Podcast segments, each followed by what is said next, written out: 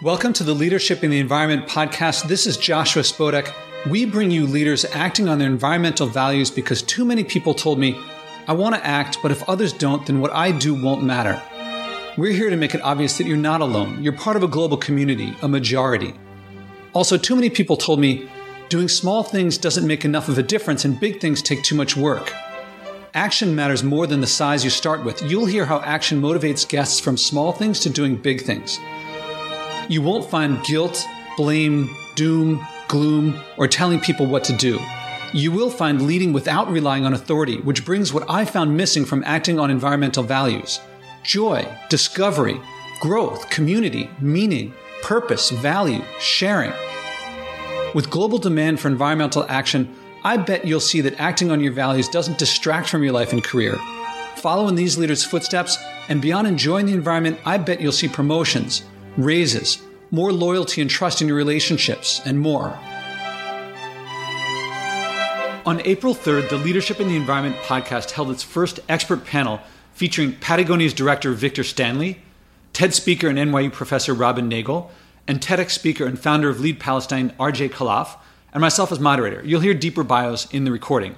This panel was like an interactive three way TED talk you hear their perspectives and vibrant stories, them interacting plus taking questions from the audience. You'll hear their rich lives and the leadership that their acting created. Notice that they're leaders first who happen to work on their world, on their environment second. I think that's something missing from the environmental movement. People who are effective leaders bringing what they bear to the environment. You'll hear what motivates them, how they stay engaged, their origin stories. You'll find few people with as much passion as they have. Many people talk and debate they act, and you'll hear the joy that it creates. I heard not a hint of guilt, blame, doom, gloom, giving up, or despondence, just passion. You'll hear their answers to questions from the audience. I think you'll be inspired. So let's listen. You know, I, I want to mention one thing that people, when people talk about the environment, they often talk about things to do. The leadership part for me is not just doing these things, but enjoying doing these things. I'm doing everything I can not to talk about how much I love cooking all this stuff that I put out here because I find great joy in it and not just like doing stuff, but enjoying doing stuff. And what I want to share is not just behaviors, but how much fun it is and how much I'm connecting with people and things like that. I hope that's something that comes out too. I'm also curious how many people here shop at Patagonia? And how many people like specifically go to Patagonia because of Patagonia's practices that you know about these things? It's not just random. So all of you, all of you who shop there, shop there. That's a big reason for it. And how many people here throw stuff away in the New York City uh, sanitation system. Well, we all do, right? Do we put an effort into throw away less? Is that like something that we all do? Isn't it a pain when others don't? Oh, sorry, I, I don't want to get started. but I want to talk about some of the stuff that the panelists. All right, so I want to introduce the panelists. So I'm going to say uh, a few words about the panelists what you read and uh, what, what you might not have read before, and then I'm going to ask each of the panelists to spend three to five minutes describing themselves, and then we'll do questions for them. After the panelists speak for a while, then we'll take questions from the audience. So please prepare your questions and be curious to ask them stuff at the end. And then there'll be time for all for everyone to schmooze at the end if they want more food. Everyone's been to panels before. So, um, uh, so Vincent Stanley, co-author with Yvon Chouinard of, the, of a book called The Responsible Company, has been at Patagonia since its beginning in 1973, including executive roles as head of sales or marketing. Informally, he is Patagonia's chief storyteller. He helped develop the Footprint Chronicles, the company's interactive website that outlines the social and environmental impact of its products, the Common Threads Partnership, and Patagonia Books. He serves as the company director of Patagonia Philosophy and is a visiting fellow at the Yale School of Management. He is also a poet whose work has appeared in the Best American Poetry, not mentioned is that I believe your birthday is tomorrow. you were, from our first call. Uh, Robin Nagle's book, Picking Up, there's much more uh, to the title than that, but what I have here. What, okay. Is an ethnographic is an, ethn, is an ethnography of the New York City's Department of Sanitation based on a decade of work with the department, including working as a uniformed sanitation worker. She is also clinical professor of anthropology and environmental studies at NYU School of Liberal Studies here, with research in the new interdisciplinary field of discard studies. She considers the category of material culture known generically as waste, with a specific emphasis on the infrastructure and organizational demands that municipal garbage imposes on urban areas. Since 2006, she has been the Department of Sanitation of New York's anthropologist in residence, an unsalaried position structured around her projects, uh, structured around several projects. Her TED Talk gives a quick review, a quick overview, and more details about her work. If you work at NYU and you have a TED Talk, you don't have to go and work with the Department of Sanitation. But that, if I hadn't worked with sanitation, I wouldn't have a TED Talk. Yeah, that's why I feel like it's like NYU is yeah. okay. It's great. I love my job at NYU, but that's not particular. Like, so what? It's working with sanitation that was. That's the interesting part. I agree, and that's why I brought it up. It's like a lot of professors, I think, wouldn't. Well, I don't want to talk about other professors, but it's. Uh, I really admire that. I, I think that's the future. Uh, now I'm getting too much into one I hope that Let's talk up. to RJ. Yeah. RJ Khalaf is a senior at NYU, pursuing a degree in global liberal studies with a concentration in politics, rights, and development, and a minor in social entrepreneurship, the class he took with me. Recently named one of NYU's most influential students by Washington Square News, he is the president of the, of the NYU Muslim Students Association and is a Dalai Lama Fellow. RJ is the founder and director of Lead Palestine, an organization that aims to inspire, motivate, and empower the next generation of Palestine's youth through a hands on and fun leadership based summer camp. So I wonder if I, that's a, a, bit of an introduction, but I wonder if each of you could take three to five minutes to describe yourselves and maybe what projects you're working on now. Maybe we could start here and go there. Start with Vincent. Um, my background, I, I'm Yvon Chouinard's nephew. And uh, so I was uh, 20 years old and working in a car wash in Southern California during the recession and getting about five hours a week of work at a dollar twenty-five an hour. And I got a postcard from my grandmother, whose English was her second language. She wrote these wonderful run-on sentences, and she says, "Why don't you ask your uncle for a job? I hear he pays his men three dollars an hour." so um, that turned out to be not true. Only the highest paid hammer makers made uh, three dollars an hour. But um, because I did not, it, it, was then not Patagonia. It was a climbing equipment company um, that did about three hundred thousand dollars a year in sales. There were about ten employees, and as the only non-surfer, I was the only person to stay in the office uh, when the waves were firing, and therefore the only person to answer the phone. So he tapped me on the shoulder and said, "You're sales manager," which. Uh, a job I had intended to take for six months and then go travel has uh, lasted 45 years. And what's kept me there, I think, is a, is a vocationally I'm a writer. I'm not a businessman, but I have actually been a businessman. I find for four and a half decades.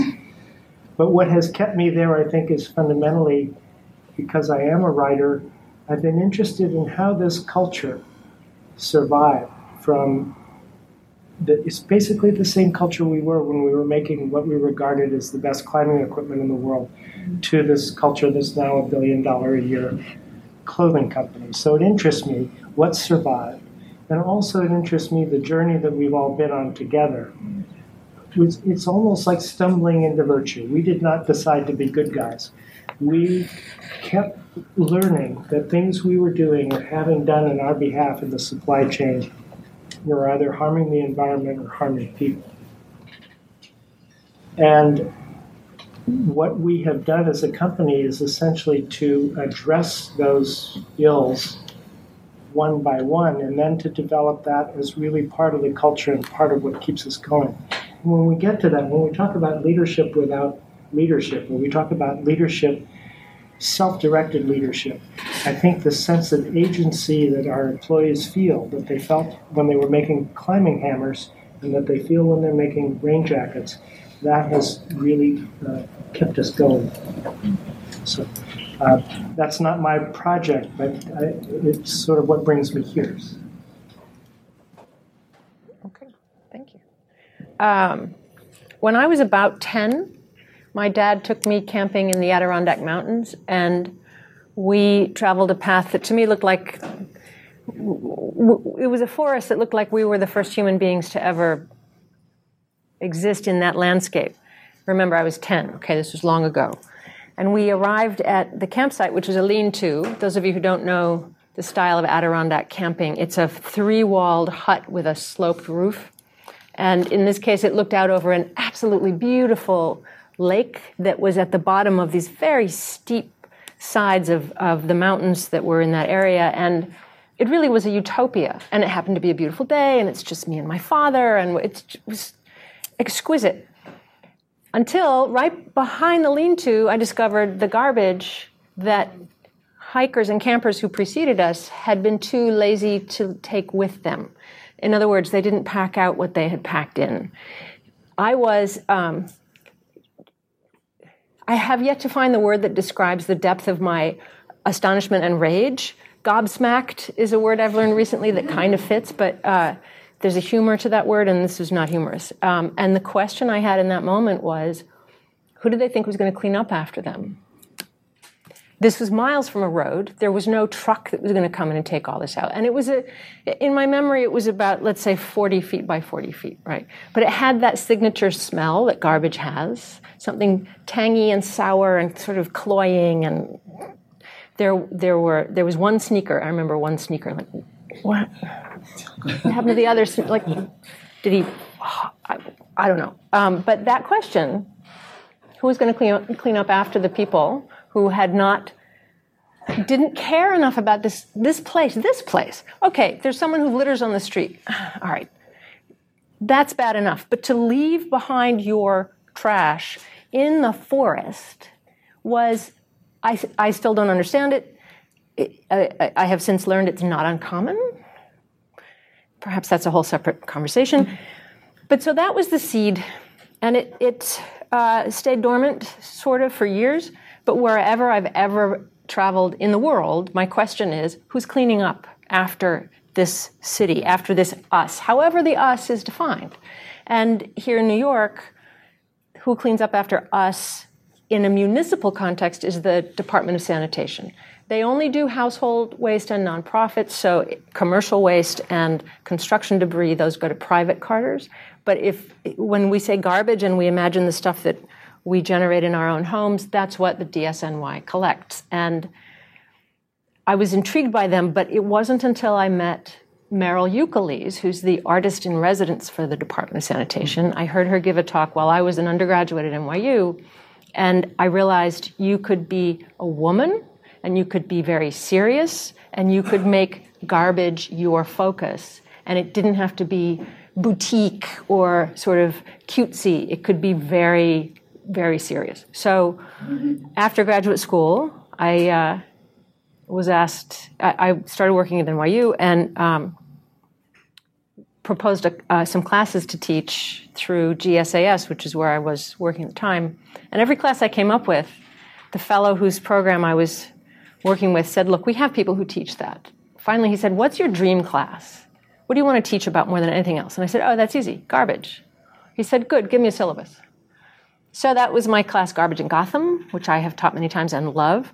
Um, and then that spun into um, what became a s- wonderful relationship with the Department of Sanitation. And I can say more about that as we go along. But uh, the, the Adirondack camping, I call that the once upon a time story. Like, wh- where did it begin? This obs- the obsession with, fascination with, and, and truly lifelong passion to understand mechanics around and, and our own sort of cognitive and emotional and um, personal relationship with the, the things that we discard and the act of discarding and the mental habits that allow it to be such a common, simple practice for all of us.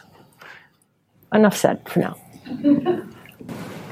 Um, hey everyone. Um, thanks for having me, Josh, and it's a pleasure to be with both of you.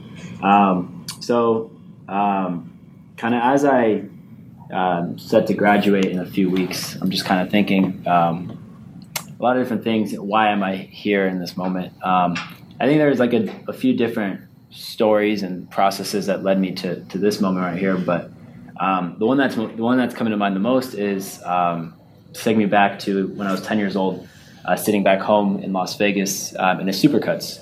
Um, and um, the hairdresser was asking me, What are your summer plans?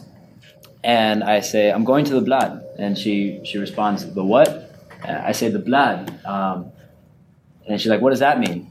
I, I said, it means my homeland in Arabic. It's where my family's from.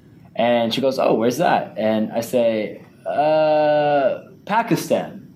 And for all I knew, I was Arab, I was Muslim, but I'm not from Pakistan. I'm, I'm from Palestine. And so when my mom heard that, she almost like beat me on the back of the head right in, right in that moment. Um, and so that kind of began on a journey of like a big like identity formation process because we were set to go to Palestine in a few days. And so when I landed in Tel Aviv's Ben Gurion International Airport, um, let alone I didn't know I was Palestinian or Palestine existed, I also didn't know Israel existed.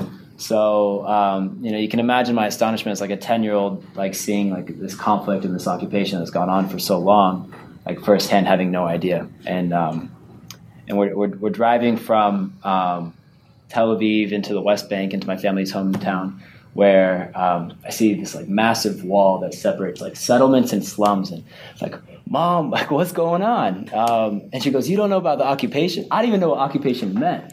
So, it, I mean, it was just a complete culture shock. So that summer, it's like, I meet my cousins and they tell me everything. This is, this is our country. This is our story. And I, I get decked out in Palestinian swag. I buy flags, keychains, mugs, everything. I mean, consumerism, I buy everything. I forget about waste. Like anything with Palestine on it, it's mine. Um, and so that kind of began this process where I was just like unequivocally passionate about the Palestinian cause.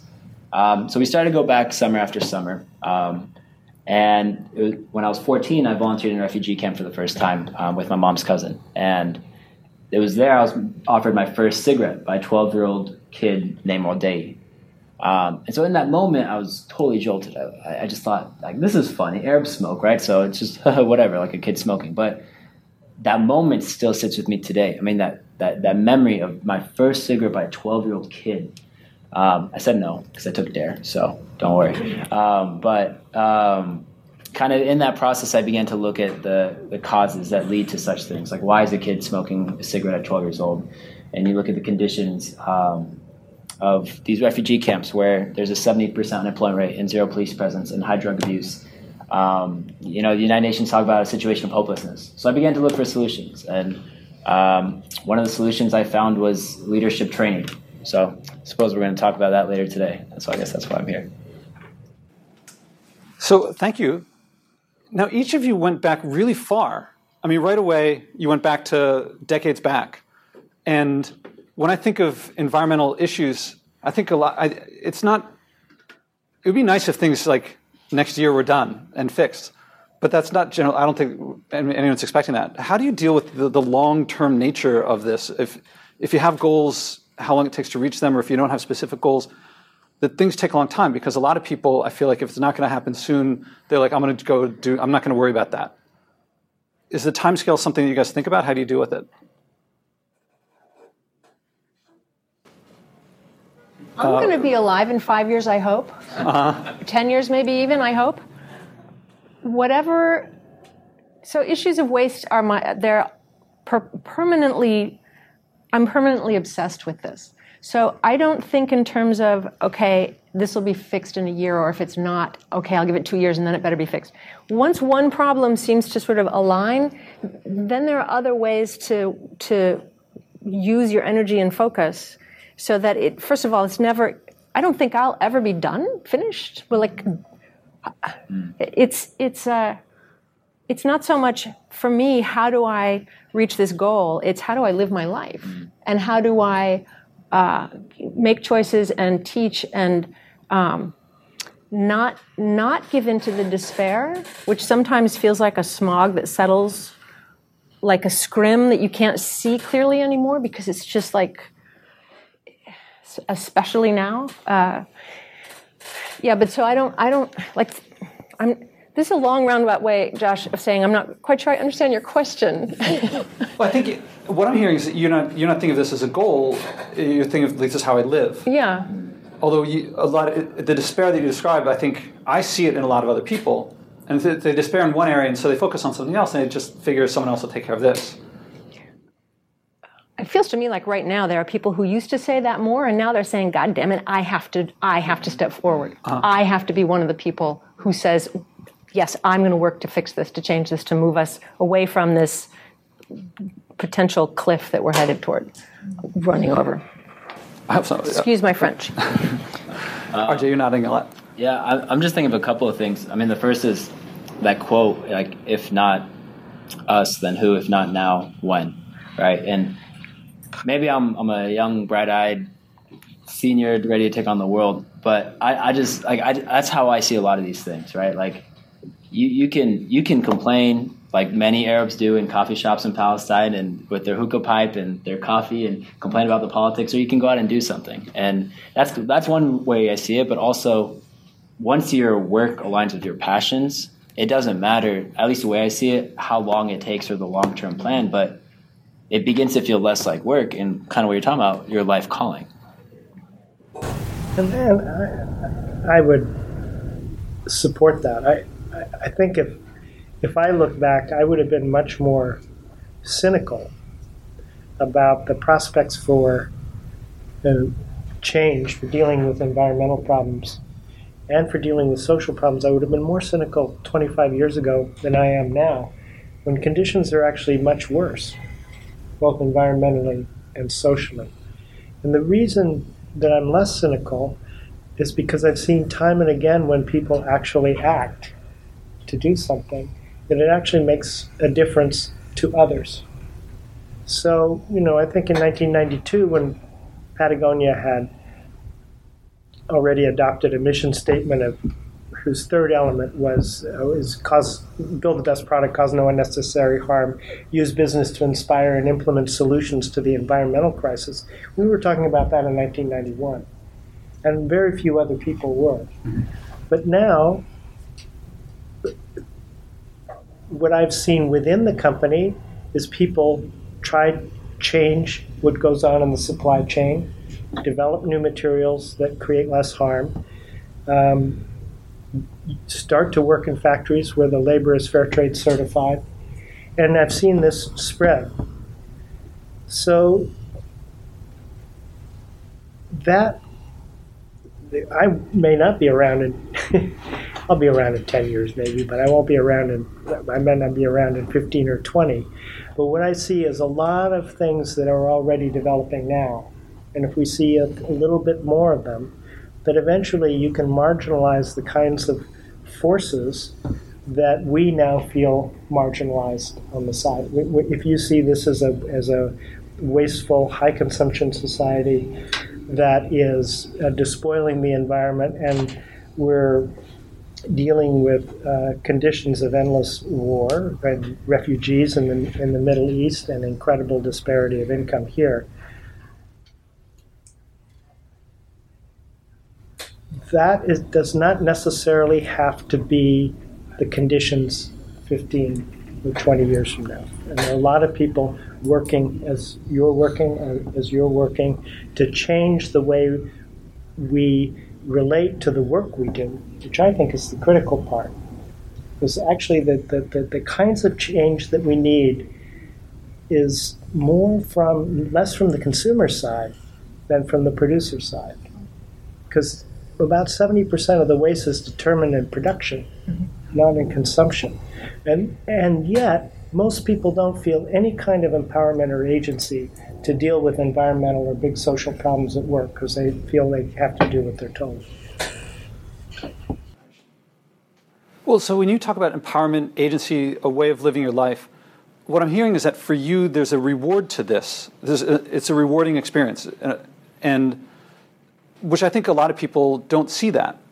And so, I'm, partly why I'm, I, I'm curious, what is the reward? I mean, you talk about what you do, and is it that you feel joy? Is it you feel? I mean, you said empowerment. I mean, what what's in it for you? I feel engaged, mm-hmm. and I would say that that's also true of, of the um, uh, the people I work with at Patagonia, and that that's their reward is that they bring their whole self to work. They bring their values to work. They don't have to to uh, leave them at the breakfast table and then return to them at night. We've got a guy who runs our um, uh, a lot of our finances who described to me he, he worked for 10 years at Deloitte. And he said he decided to leave because his seven year old daughter was at the dinner table. She was saying, You know, what do you do today? And what he did today was to minimize the payout the BP had to make after the oil spill. And, you know, perfectly technical work for a consulting company. He was not proud to talk about that with his daughter. So um, I think simple engagement, not, it's not always joyful. Sometimes it is. Sometimes it's a royal pain. But, but that sense of full engagement uh, is absolutely uh, critical. And I do think that's what motivates people to create change. Um, I I agree with um, all of that. I think for me, um, like when we were working in Palestine this past summer through Lead Palestine in our work, um, like there was just this incredible feeling of fulfillment um, where where your hands and your heart and your mind are all working in sync towards something. Um, and so, I mean, it just kind of came down to a passion for me. And I mean, there there are tangibles that like we can talk about in terms of like measurement impact of like the work that we did that kind of kept me going. But more than anything, it was just kind of like this raw feeling that that's hard to put words to. Um, but it's that where where you feel like you're living a life and doing work uh, beyond yourself. Because I think I think life is really short, and I think you know, like when I, I ask someone what is the meaning of life, Good question, right? Um, and kind of kind of jokingly when I asked him, um, and he said, "Well, life is pretty short, right? So the meaning of life is to live a life where you can live a le- leave a legacy to better the future beyond yourself." Um, and that's kind of how I, I, think about it as well. Um, you know, life's short, and so just got to try and do the best you can to leave a positive, lasting legacy. I'm going to make this a little more selfish than my colleagues. um, I've lived in New York since 19. I moved here in January of 1982, and I plan to stay five years. And the five years aren't up yet, because of course New York becomes many New Yorks as you your life changes and you live in different places and you're doing different things. And I've come to have a just deep love for this completely exasperating city. And part of my project with the Department of Sanitation initially was, and still is, how do I help a larger public understand the work of sanitation, being behind the truck, flinging garbage, um, dealing with the, the cast offs of this city?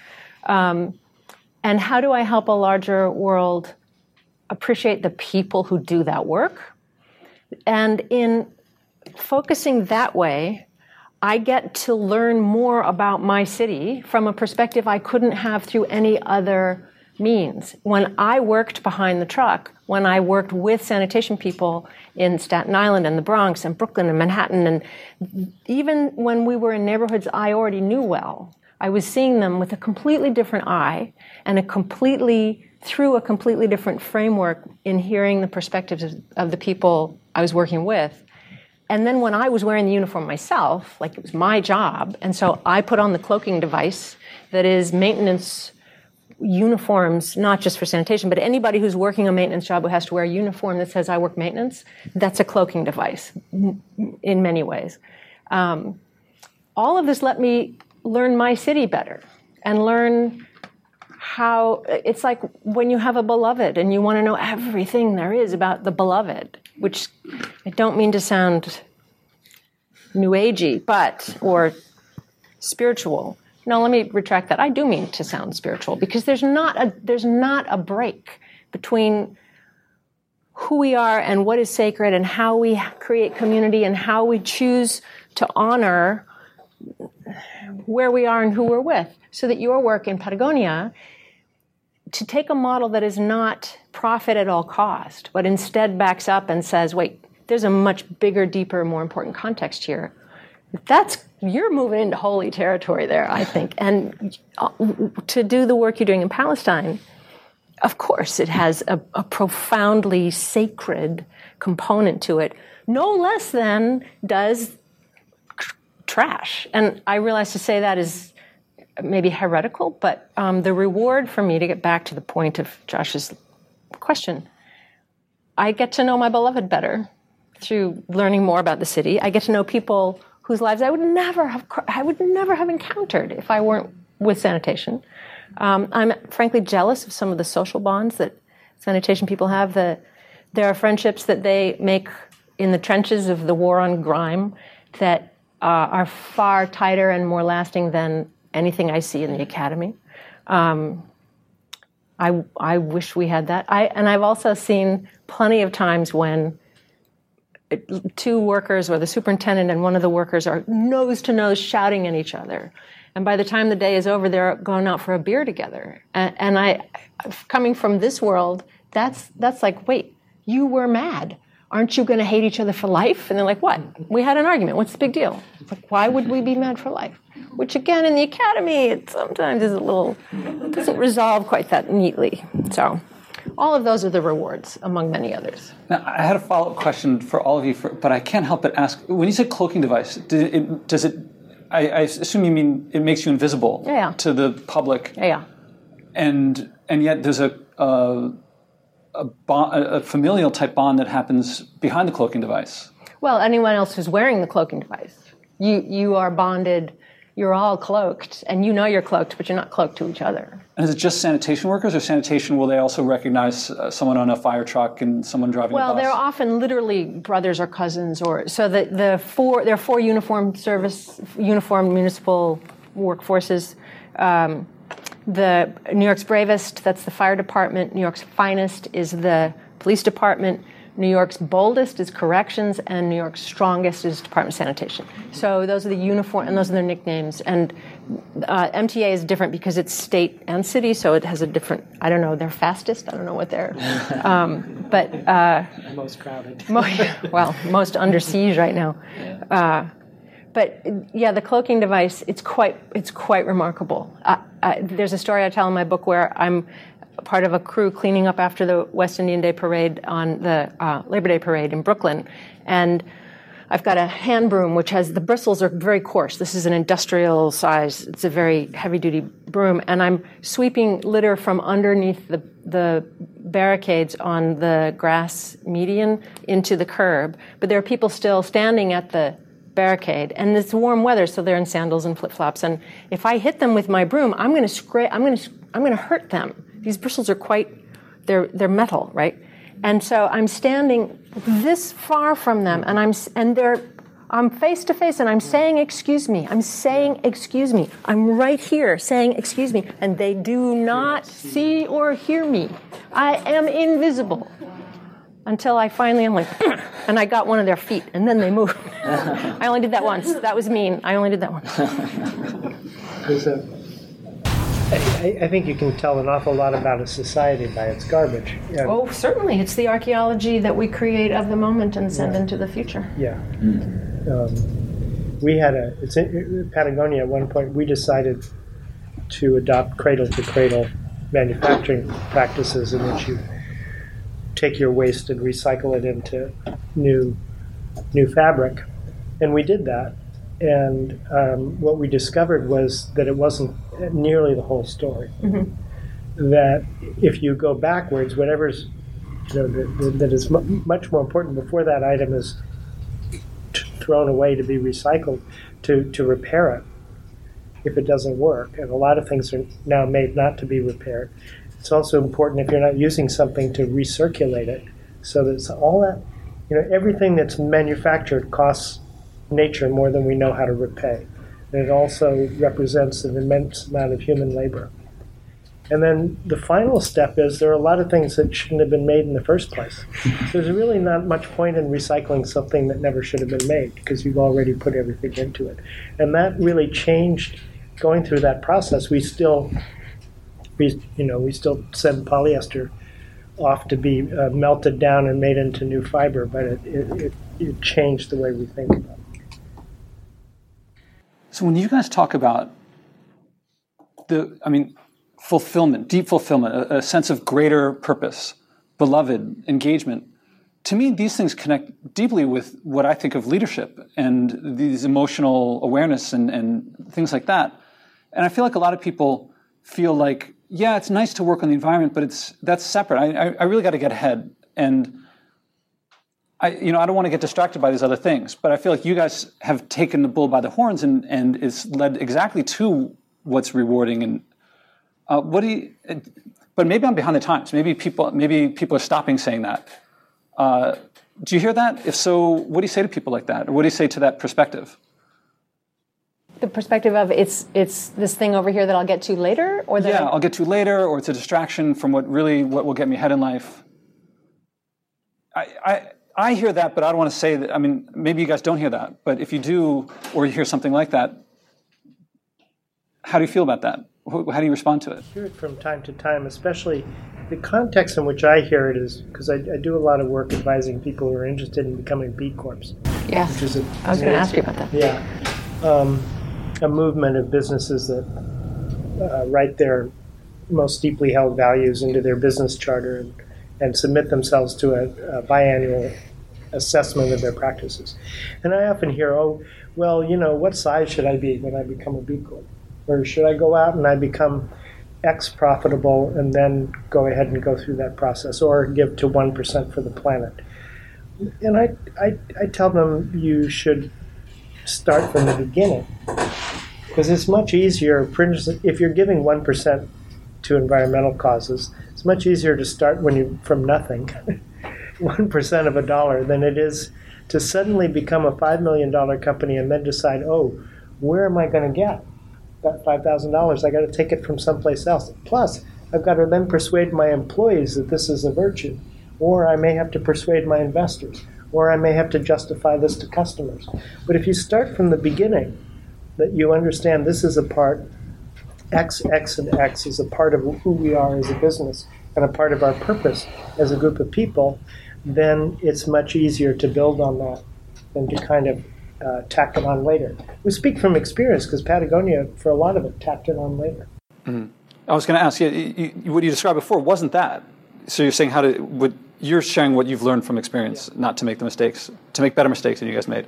Yeah, and also to, I mean, there were certain things that were with us from the beginning, which was this love of wilderness and and the desire to protect wild places. But things that we learned about our supply chain or things that we learned about how we should treat people in the labor chain really did come later on, and it's much harder, very difficult to um, change direction, and, and and it feels riskier. To me, you the more you do the, the more you you behave with purpose from the beginning, you start to get confidence from your actions, and things that are not real risks feel like they're possible. Whereas if you don't do that, for a company that's act behaving conventionally, and then they decide to take a move that it feels risky to them because they don't have the confidence, they don't have the experience, they don't have the cultural confidence to undertake a move. Well, you guys have made really big moves.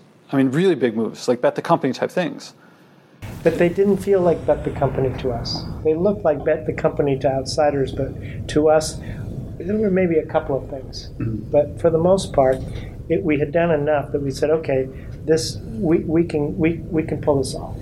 Or in the case where we bet the farm, like switching entirely to organic cotton, it was if we can't make this change, we're getting out of sportswear we've continued to make rainwear and we've continued to make fleece, but but we do not want to be involved with cotton that's grown with intense chemicals. And was is there something special about you guys, or, or maybe there was something about your company existed in a space where strategically you could do things that others couldn't, or could any company do what you guys did? Any company could, but but again, what you'd have to do is you'd have to have. Um, uh, it's just it's like the the culture of the sanitation workers.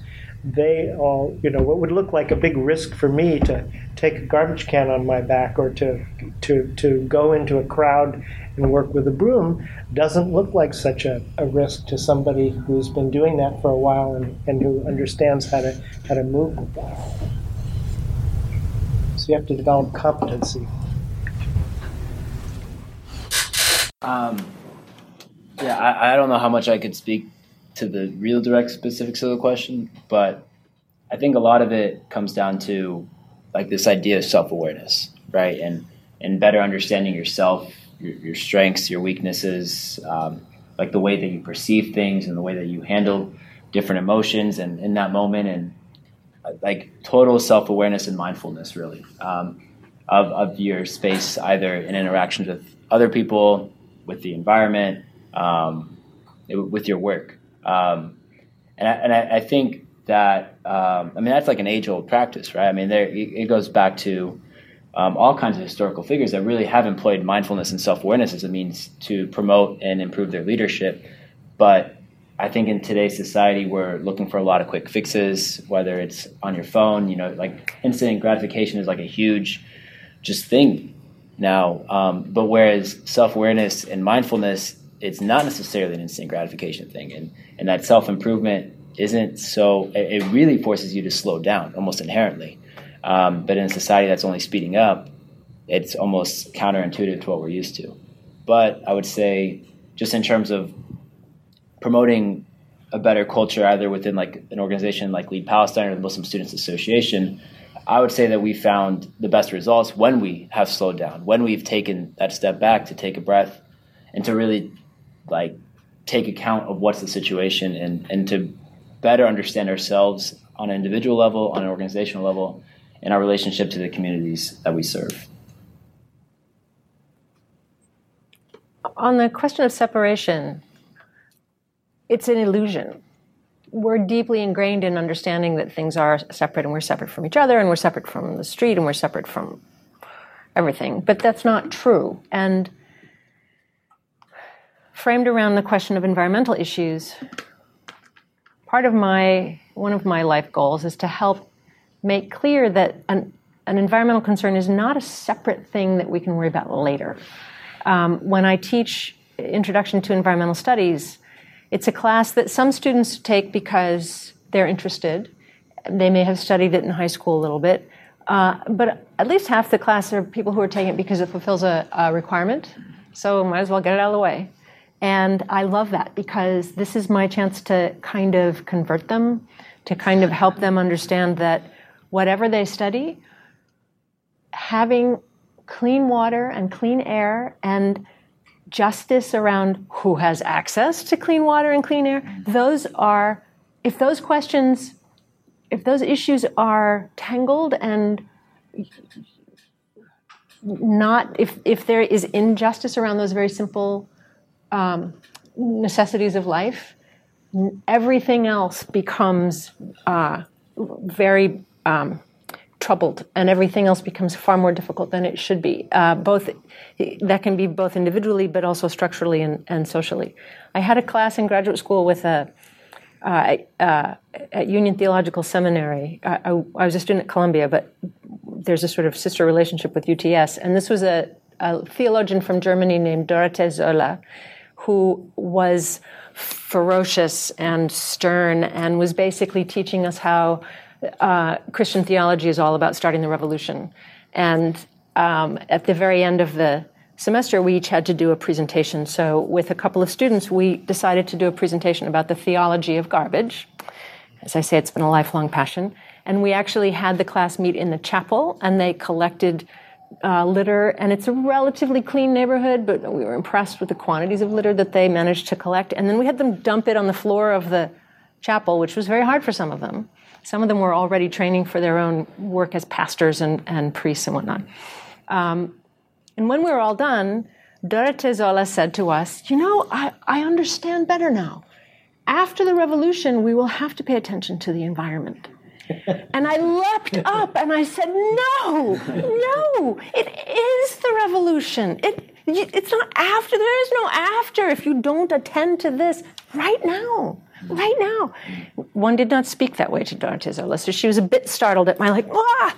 Um, but she, I, I, don't know if she got it, but that she even thought, yeah, after, the, then we will clean things up. Like, no, no, no, no, no, no, no. Right now, right now. And frankly, climate change being what it is, I assign my students they have to have read by tomorrow an essay from last November's New Yorker by Elizabeth Kolbert about um, carbon sequestration and climate change. And um, the, the most compelling part of that essay for me, in part, is where she talks about, yeah, the scientists say, well, yeah, so all these things have to happen, and then a little magic.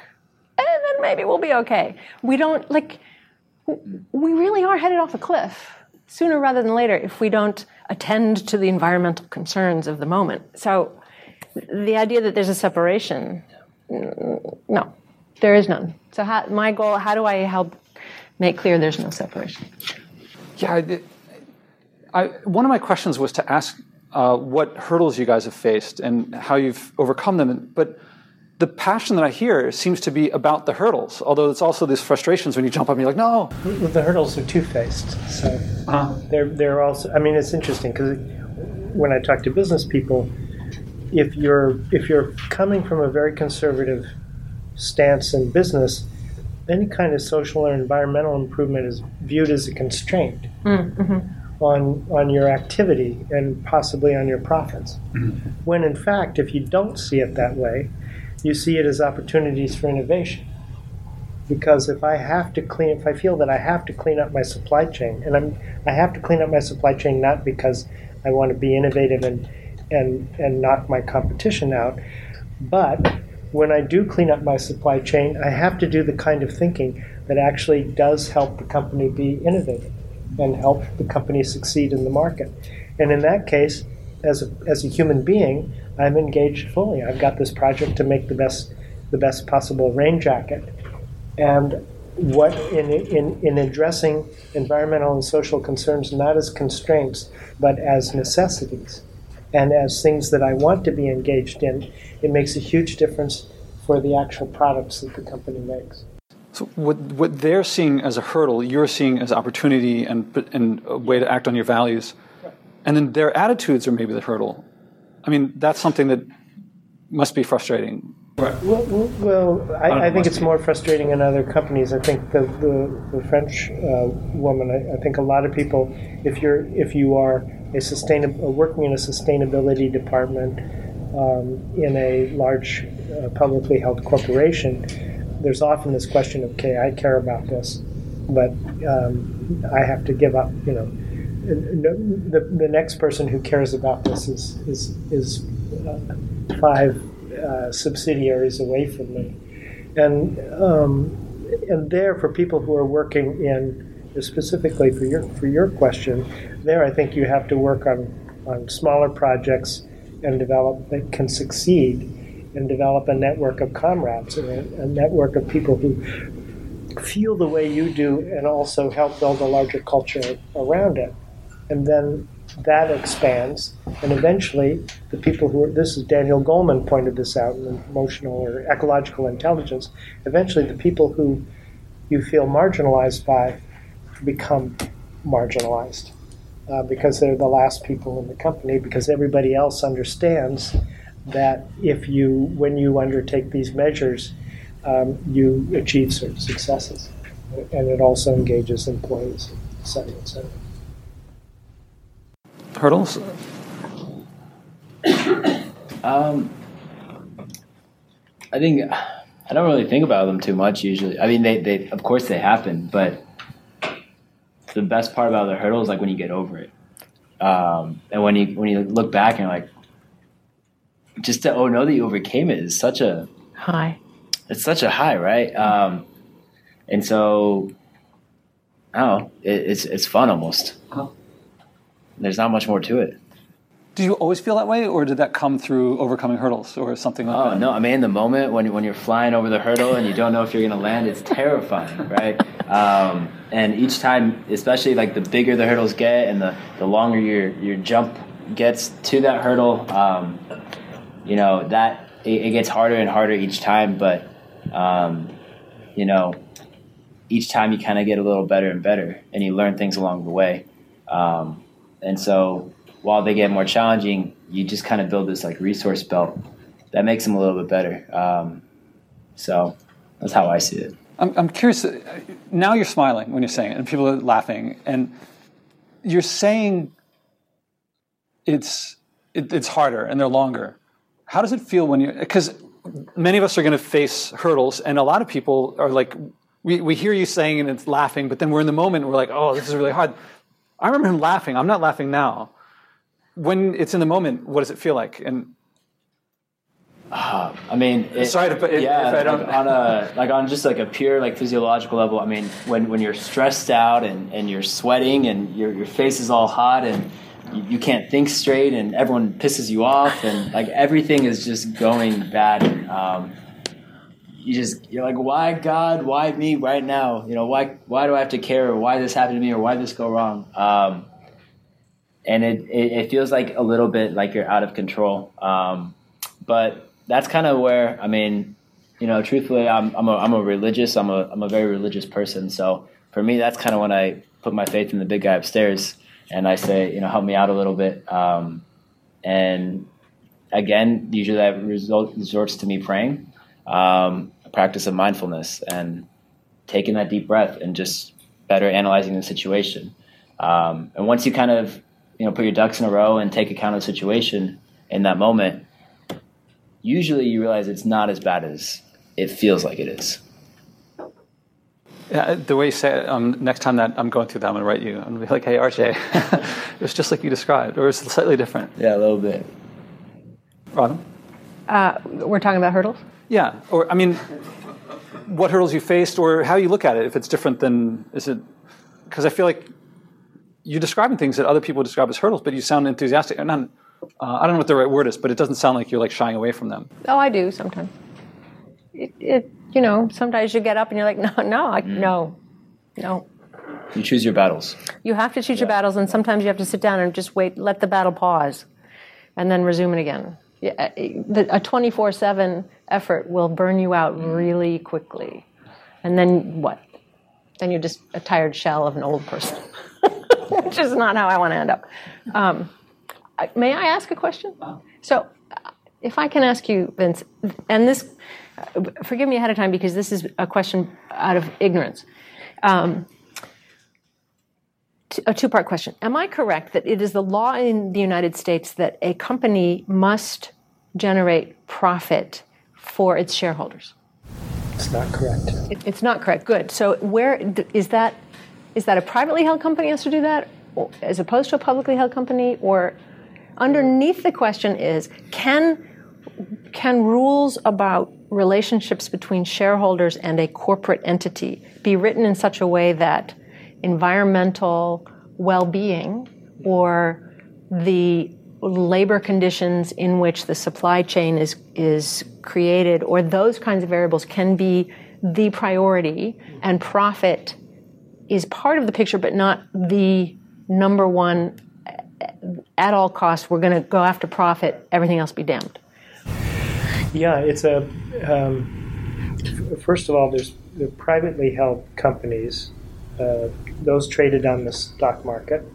There are only 3,771 in the United States, and there are 100,000 at least uh, privately held companies that are not traded on the New York Stock Exchange. okay And privately held companies that are traded are subject to fiduciary rules that uh, private companies are, are not. And there's a there is I actually have a, a, a great book has been written kind of the the, the stockholder myth I, I think is is the title um, that somehow that case law uh, business law supports this notion that um, uh, businesses are obligated to primarily answer the needs of their shareholders. This is actually not really true, but it is the main um, dictum taught in the finance departments of business schools. And it is a theory developed by Milton Friedman that was published in the New York Times Sunday Magazine in 1971 that the, pri- the of shareholder primacy, that the, the, the sole goal of a corporation is to uh, maximize stock value. And that, has beca- that became very widely accepted. It wasn't accepted beforehand. If you took, if you went to General Mills or you went to uh, uh, uh, General Electric or you went to Johnson and Johnson in 1960, they would have said yes. The excellence of our company is de- is determined by our product, by our financial health, by our relationships with our communities, our employees, and our customers. But all that went aside. But there's a big movement now, kind of a return to stakeholder, mm. call it stakeholder capitalism, in which all of those elements, community, employees, customers, become important again. And, and we would add the environment also has to be an important constituent of any business because the environment is strongly affected by the way businesses behave. But the B Corp movement is also an indication, uh, a representation of that of that movement. That's very helpful. Thank you. And I didn't mean to hijack the conversation, but not at all. I, am going to use that actually to segue to. Uh, I mean, I I want to keep asking questions, but I also want to get, take questions from the audience. And please speak up. If I could just add as well, from the standpoint of sustainability, because there are more and more um, regulations that govern supply chain that pose a risk to companies. Sustainability. Um, behaviors sometimes are, are cultivated as a risk mitigation tool, not so much from the I care about the environment. However, I do care about shareholder and stakeholder value, and we want to mitigate the risk of having a large fine become a liability somewhere in the future that's undefinable that could potentially affect our stock prices. So that's another kind of layer of sustainability at a supply chain, um, large corporation. Investors are putting pressure. Institutional investors and uh, the Catholic Church, the uh, CalPERS, the, the, big pension fund in, in California. These investors look at inve- companies are not reporting their environmental liabilities. And so, you know, the companies, the, the investors who got burned in BP when its stock got cut in half after that spill, they want to make sure that they are protected in in the in the future that they are actually getting the information they need to make an investment. But that's only a part of it. The other part of it is, good God, what's happening to the world, and what are you, what are you doing uh, uh, to address it? Um, question about the population. How does that go towards your issue with waste and there seems to be way too many people on this planet are being born and growing and growing. Is that what's causing also the growth of waste and, and growth of issues between people, etc.? I I don't think population by itself can. I don't I think it's far too complex to say yeah, we have too many people. If we had fewer people, we would have less waste and fewer conflicts. We've certainly had conflicts since we since we came down from the trees and knew how to pick up a stick. We've had conflicts, right? Um, in terms of waste, there have been cultures uh, in the past that were that matched us, and by us I mean sort of global Western culture, uh, to put a broad gloss on it. Um, supposedly, the the Mayan civilization was so wasteful. Um, an archaeologist colleague of mine said it's as if you throw out the Cadillac when the ashtray is dirty. So it, it, we're not the only culture to be quite so uh, pornographically engaged in waste. Um, and I don't, I don't think it's just because of population, like numbers of people. Um, there are ways in which we have been deeply enculturated to not look b- behind us or ahead of us. So either what came before or what's going to happen next when I let go of this thing, this object, this, like everything around us is temporary. It, we may um, not live to see when this building crumbles as a ruin, as it will, some in some distant millennial moment. Um, but uh, I, I think I think distribution of resources and access to things like arable land and potable water, regardless of the population size, although population size can stress those um, resources, of course, but just the, there are some there's some analysis that says we have plenty of land and we have plenty of know-how to feed the whole world with with with leftovers for seconds if you want to come back for seconds.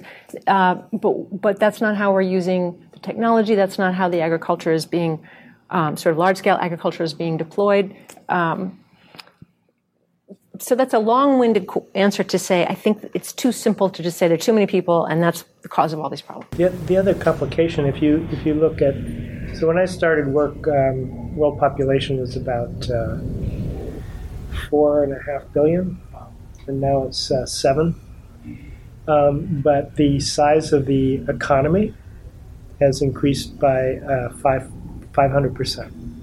So the population hasn't quite doubled, but the, the size of the economy, including the number of goods that we make and throw away and, and dispose of, and those those twin activities, population growth and and uh, higher consumption uh, uh, of, of, things that we do throw away, has has made a big difference on the environment in terms of polluting rivers uh, and turning uh, soil to sand and ocean acidification, etc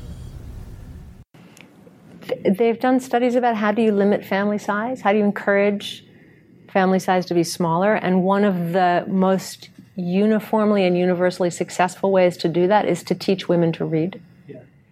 Literacy for girls and women yeah. has a direct consequence of smaller family sizes. Oh, which yeah, Paul Hawken uh, edited a book called Drawdown, which uh, shows about 100, over 100 technologies that we that can be used to actually not just reduce the amount of carbon we're emitting, but suck it back into the ground. And um, he thought electric cars was going to be like five or six or something, and electric cars was 40, and educating women was number six. Um, and, and, and population increase is leveling off precisely because having a lot of kids except on a farm doesn't make any sense. Mm. So as countries industrialize, the number of, even in Bangladesh, one of the poorest countries on, on the earth, the uh, rate of population increase has gone. People are having two kids or three kids, not not more, and they're living longer.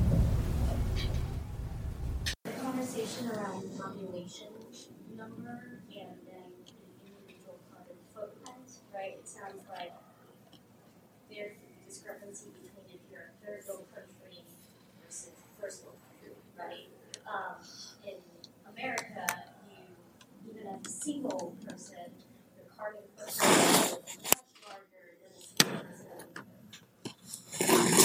in a third world country. I don't even want to name one, right? So has anyone ever done the math and said, like, okay, we understand that there's a direct correlation between women who read, who are educated, who are empowered, they immediately there's like an inverse relationship with with with um, children, right? But net net, two in the US versus eight in a third world country, are they pretty much still the same carbon footprint?